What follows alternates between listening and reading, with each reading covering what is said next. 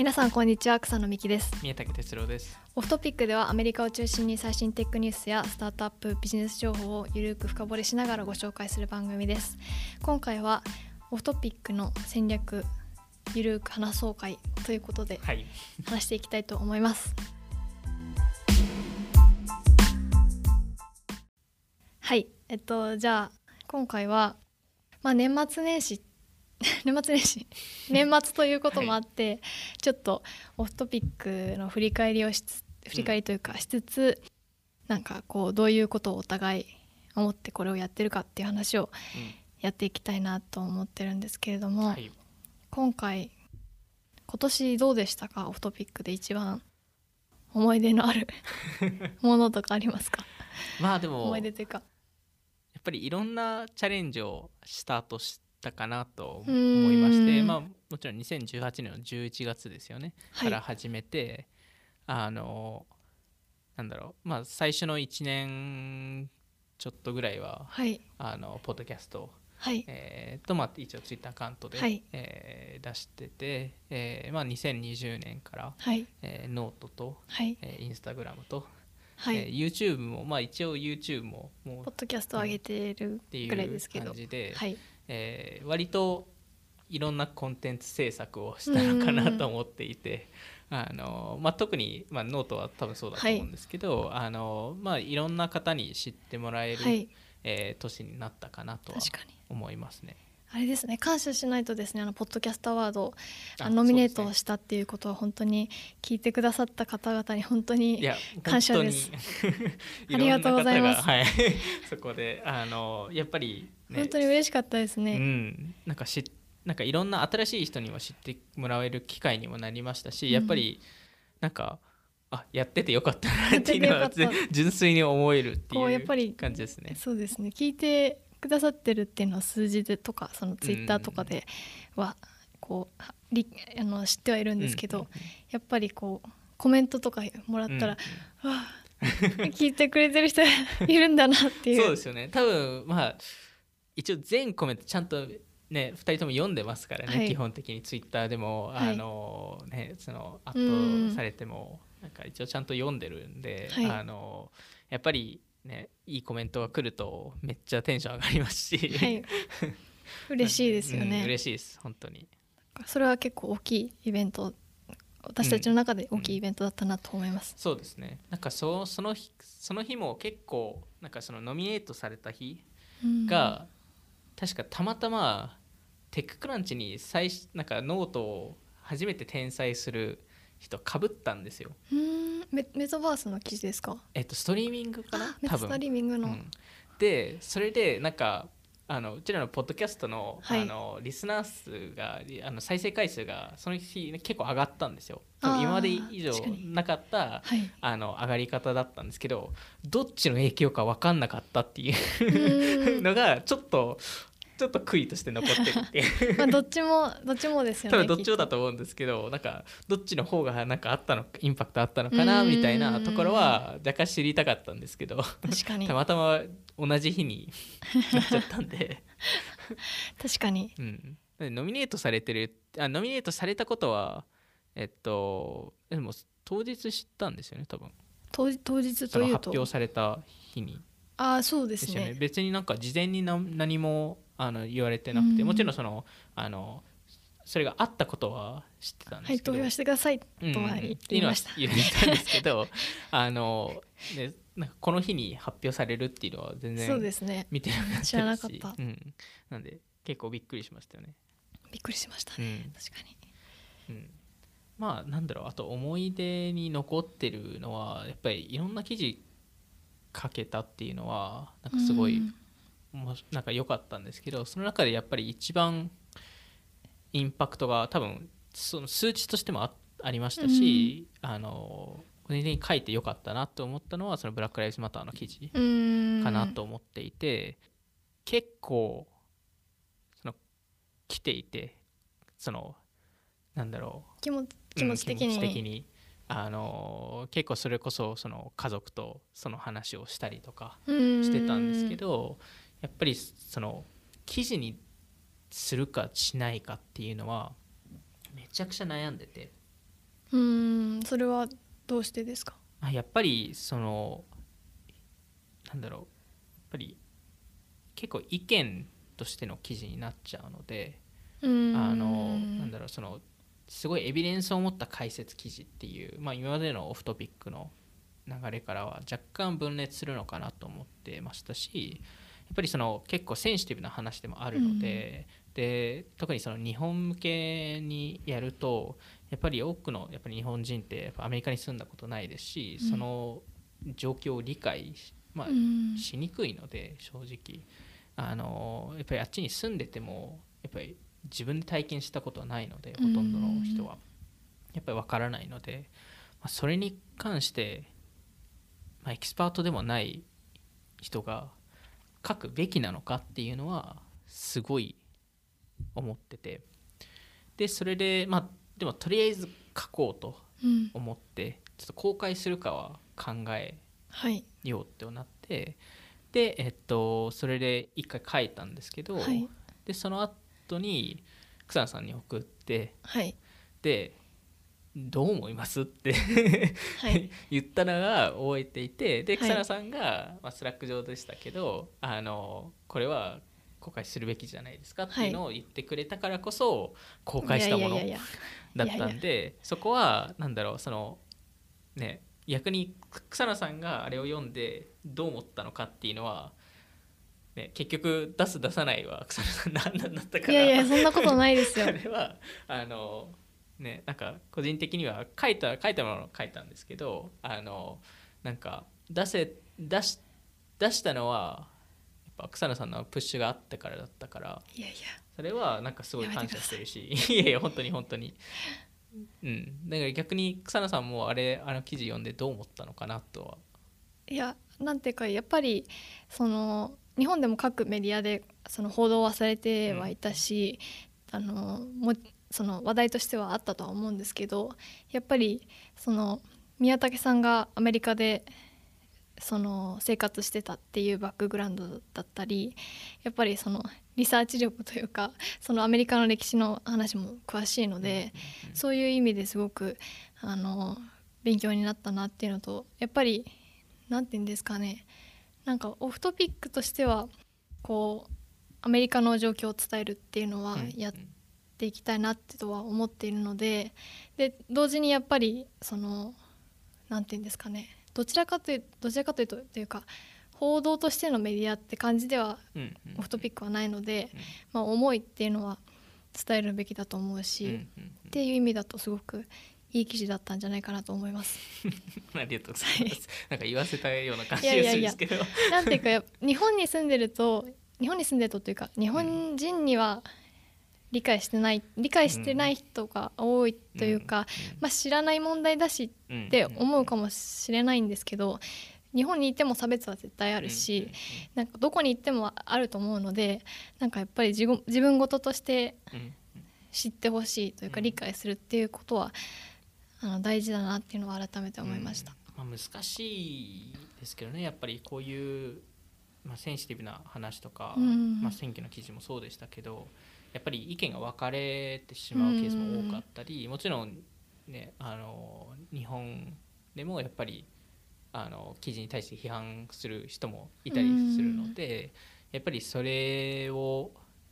ね、受け入れないといけないのでそういう状況があるっていうことなんで、まあ、その中で出すべきか出さないべきかっていう話になってて、まあ、やっぱり草野さんが言ったようにそのアメリカの文化を伝えるっていうのも一オフトピックの仕事だと思ってるので、うんうん。まあ、そういう意味だとあのブラック・ライブズ・マターとかはい。は、えっとね、書くべきだなと思って、まあ、その後もフォローアップとして2つ記事2つぐらい記事出してるんですけど、やっぱそのそこそれもなんかリサーチするのになんか普通のテテック業界のものではないので、うんなんかいろんなところにな、まあ、今までそのリサーチしてなかったことをリサーチしてたので、うん。まあ、そういうのは結構新しかったですし逆に、えーっとブラック・ライズ・マターに関しての3つ目の記事かな。あの、警察の軍事化うん。に対しての記事は個人的にはすごいなんか出してよかったなと思っていて、うん。えーちょうどその出した日が確か日曜日か月曜月曜日かな、はい。月曜日だったと思うんですけど、えー同じ日に、えっとえーアメリカの、えっと、ジョン・オリバーさん。はいあのコメディアン。コメディアンでなんかあのテレビの司会をされてる、はい、ラストウィーク・トゥナイトっていはい。う番組をやってるんですけど、彼も結構毎週週1で、はい。そのなんかアメリカの課題を解説解うん。解説するんですけど、たまたま同じトピックうん。の解説をしていて、で、えー結構同じソースを使ってた。うん。まあそれは結構嬉しくて。やっぱりその、まあ、彼もすごいリサーチしてますし彼のチームをちゃんとリサーチしてる人たちなので一応それと似たようなレベルの情報はうん。まあす提供できたのかなっていうのは思っていて逆にあのちょっと後悔してるのはあのなんかもうちょっと選挙系の話うん。をなんか記事として、はい。まあ、ポッドキャストでもいいんですけどなんか出せばませんよかったなあいやいやあの あのあれは全然いいんですけどあのあのポッドキャストの中では全然いいんですけどなんかそもそもやっぱりアメリカの選挙ってすごい複雑なのでそうですね。その解説するのってすごい難しいんですよね。あのいろんな課題がいろんなところであるので、もちろん完璧なシステムではないのででそもそもそれってすごいいろんな歴史を通ってああいう形になってたりするので,、うん。でそもそも、ね、その民主党共和党ってすなんか歴史の長いあの組織が2つあってそこもなんかいろんな形でいろいろ変わってきてるので、その話をするともうエンドレスに止まらなくなっちゃうので。政治オタクでもありますよね宮武さん。政治オタクまあまあアメリカ政治はすごくまあ好きというけトピックとして興味はあ結りますよ構興味あっね。て結構フォローしてるので、うん。あのまあそういうところとかもなんかもっと出した方が良かったなっていうのはうん。若干ちょっと後悔していますね。なるほど。うん、確かに。なんかこのこの年は特に重要な年というか大統領選があったからうん。まさに、余計。うん、確かに。なんか草野さんありました？なんかこのコンテンツが良かったとか、まあ、オフトピックでもっとこういうことをやればよかったなとか。いうことをやればよかったな。うん。なんですかね。でも最近そのインスタをうん。私がメインで投稿してるんですけど、なんかやっぱりメインっていうかもう草野さんですね。完全に。なんかあのもっと Off Topic のアイデンティティみたいなのをうん。もっとビジュアルで伝えられるようにしたいなとか、うんうんうん。やっぱりその自分はノートで宮武さんみたいに長文の解説は書けないので。ま あだらだらと書いてるだけですね、やいやいやいや。やっぱりそのリサーチ力というかやっぱり私も宮武さんみたいにこう長文のあの長い深い記事を書きたいなと思ってるんですけど毎回。いや 思うんですけどいや毎回こうやっぱりニュースのソースを英語英語で読んで理解して書き出してっていうのが本当にあの私と宮武さんの差は本当にすごくあるなって思って、まあそれ以外で勝てるところを探そうって今模索してるところですね。まあそこはであの英語ネイティブですからね。そこと戦うそ戦うっていうのは、はい。でもやっぱりなんか 自分がやそうですね。なんかうん。もっと何か他にできることはないかなっていうふうには考えてでもやっぱりインスタのまあ最近ストーリーズもそうですけどやっぱりその僕だと表現できない方法ですしそれはそれですごい面白いと思いますしなんかやっぱりプラットフォームに合わせてそれをやらないといけないので、はい。あのノートで多分結構ビジュアル的なことをやってももしかしたらそこまでうまくいかない可能性もあるので逆にインスタだからこそ草野さんのそのコンテンツの作り方がうまくいって僕が例えばインスタグラム Off Topic のインスタグラムを運営した場合にまあまあ硬くなったりすると思うんですよ。普通に考えて。あーわかんないですよ。まあ多分多分そうななると思うんですけどそれそれはそれで多分合わないのであのやっぱり人それぞれのフォーマットとかはい。コンテンツとか、まあ、プラットフォームに合わせてやらないといけないのうん。でそれを、まあ、今後、ね、その Off Topic としても今、ね、ポッドキャストインスタグラムノートっていう3つの、えー軸で、えーメインのコンテンツを出してますけど、うん。まあ、それを今後違うプラットフォームでやるのかとか、うん。まあ、その場合にはちゃんとそのプラットフォームに合わせたようなコンテンツ、なんでいわゆるノートのようなその長文解説記事は例えば YouTube とかだとうまくいかなかったりすると思うので、うんなんで YouTube をもしやるのやるとすると YouTube なりのコンテンツを作らなければいけないですしで逆にまなんかいわゆるあの多分僕と草野さんの一部の仕事はそういうまだこれから入入り込んでも全然そのフォロワーとか、まあ、いわゆるオーディエンスを作れるようなプラットフォームを探すことうんだと思ってるので、はい。まあ、あの結構、まあ、運よくっていうかポッドキャストとかまさにそうだと思うんですけど、はい。まだそこまで流行ってないうん。時代だったじゃないですか、はい。2018年はい。11月とかは。はいで逆にそれをややったからこそあのそのまあ競合が少なかったからこそうん。そのジャパンポッドキャストアワードとかに 選ばれたりとかいま、だに Spotify とかのビジネスとテクノロジーのランキングで割と上位に入ってるうん。最近そありがたいことに。ででもそれはやっぱりそのあの盛り上がる前から始めてたことなんで、うん。それを、まあ、どういうプラットフォームどういうコンテンツフォーマットで、はい。えっと、できるかっていうのを常にあのうん。ピックアップして常に試すっていうのが重要になるのではい。まあ、もしかしたらどっかのタイミングで TikTok を作るとか、ちょっと宮武さんのダンス動画に期待です。いやいやあのダンスはやらないです。いやあえどっかでダンスダンスをしながら練習しあの練習してたって話。いやそれはありましたよね。ダンスをしながらなんですかあのテックニュースを解説すればいいですあちょっと楽しみです。いや絶対やりたくないな。来年あたりやってるかもしれないです。やってるかもしれないですね。怖いな。ちょっと楽しみです。うん。なんか逆に今後こういうことやってみたいみたいなことって何かあります？うーんそうですね。でも、まあ、動画を撮りたいなとは思ってます、うんうん。動画はなんか個人的にはその音声ポッドキャストの音声の編集とか編集してるのはうん。私なんですけど、あ前々回そのな何でしたっけ？この前の回何でしたっけ？この前の回。この前のエピソード何でしたっけ？この前のエピソード。テーマ何でしたっけ？D2C D2C の気になるブランド。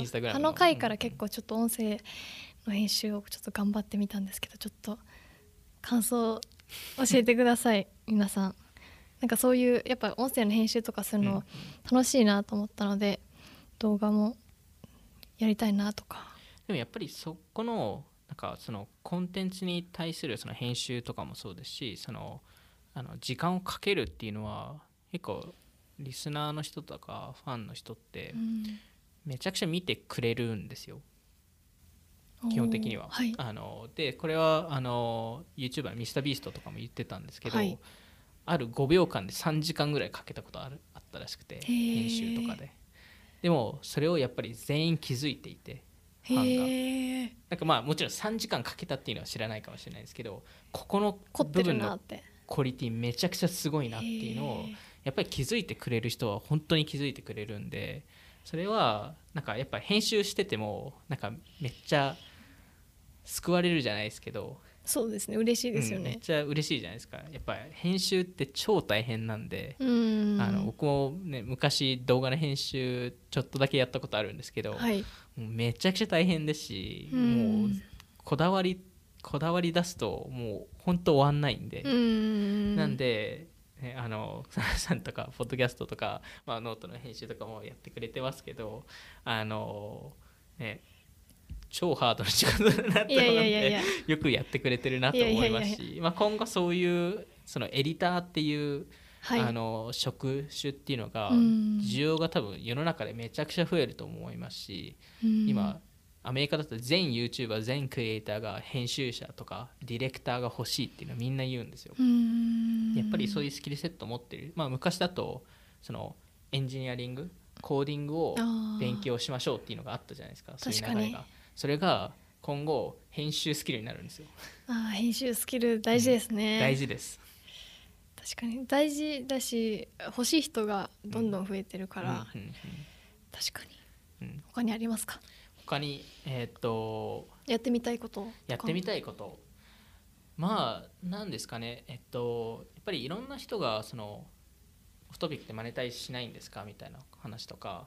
あのそのオフトピックってメディアなんですかみたいな話とかってよくあの聞確かにくんですけど。オフトピックとはっていうのはあんまりうん、語ってない定ですね、義はしてないですね。今まで。うん。でもそれも定義してない方がいいと思っていて、うん。なんとなくですけどあの今はもちろんメディアっぽい活動をしてるものの、あのメディアじゃない動きもしてもいいかなと思いますし、うんうん。あのまあそれこそそのノートとかポッドキャストでも話したようなそのクリエイターはい。クリエイターとして、えっと、立ち位置を立ち位置だと思うので、うん。オフトピックは。なんでもちろんそのコンテンツ制作っていうのもあれば、まあわかんないですけど例えばグッズ化とか、うん。あのコミュニティを作るとか、はい。あの1対1でファンと話すとか、うん。そういう機会っていうのをなんか作ってみたいなと思っていて、まあ、2020年あの、ね、草野さんとあのたまに話しますけどなんか目的がもう少し認知を上げるっていううん。話だったと思うんですけど、なんか来年はその認知を上げつつエンゲージメントはい。っていうところもそのあのこファンとの深掘り、深掘り。うん、距離を縮める的な。距離を縮めるっていうところを、えーまあもう少し心がけていきたいなっていうふうには思いますね。確かになんかそうですね聞いてくださってる方とかノートとかうん。見てもらってる方とかもうちょっと話がしたりとか、うん。結局こっちが一方的に今話してる感覚になっちゃってるのでうんうん。逆になんか、ね、あのリスナーとかの意見を聞いたりとか、うん。まあ、それこそ、ね、前回の前回のポッドキャストが分かんないけどあのその質問に回答したりとかもしてると思うので、まあ、そういうのを考えるとあのなんかそういう機会をもっと増やしたりとか、うんまあ、分かんないですけど、まあ、ま あ昔から言ってますけどイベントをやったりとか。イベントそうですね、うん。そういえばあれですねオンラインのオンラインっていうかライブ配信も一回したことありましたね。うん、確かに。今年ライブ配信2回ほどかな。ライブ配信でもどうでした、まいやでもあなんか、うん。なんかズームじゃなくてこんな今回みたいに今その一緒の同じ場でやってるので、うんそれでもう一回やってもいいかなって気がしまあす確かにね。ズームでやったので。確かに。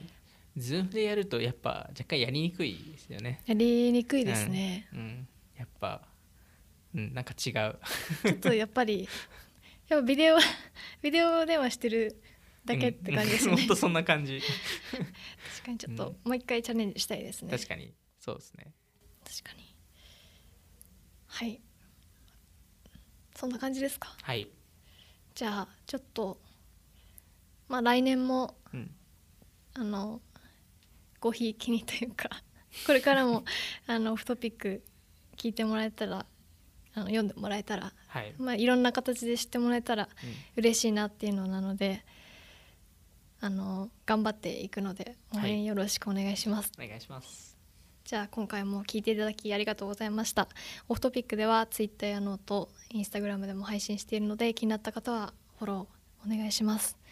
ではまた次回お会いしましょう。さよなら。さよなら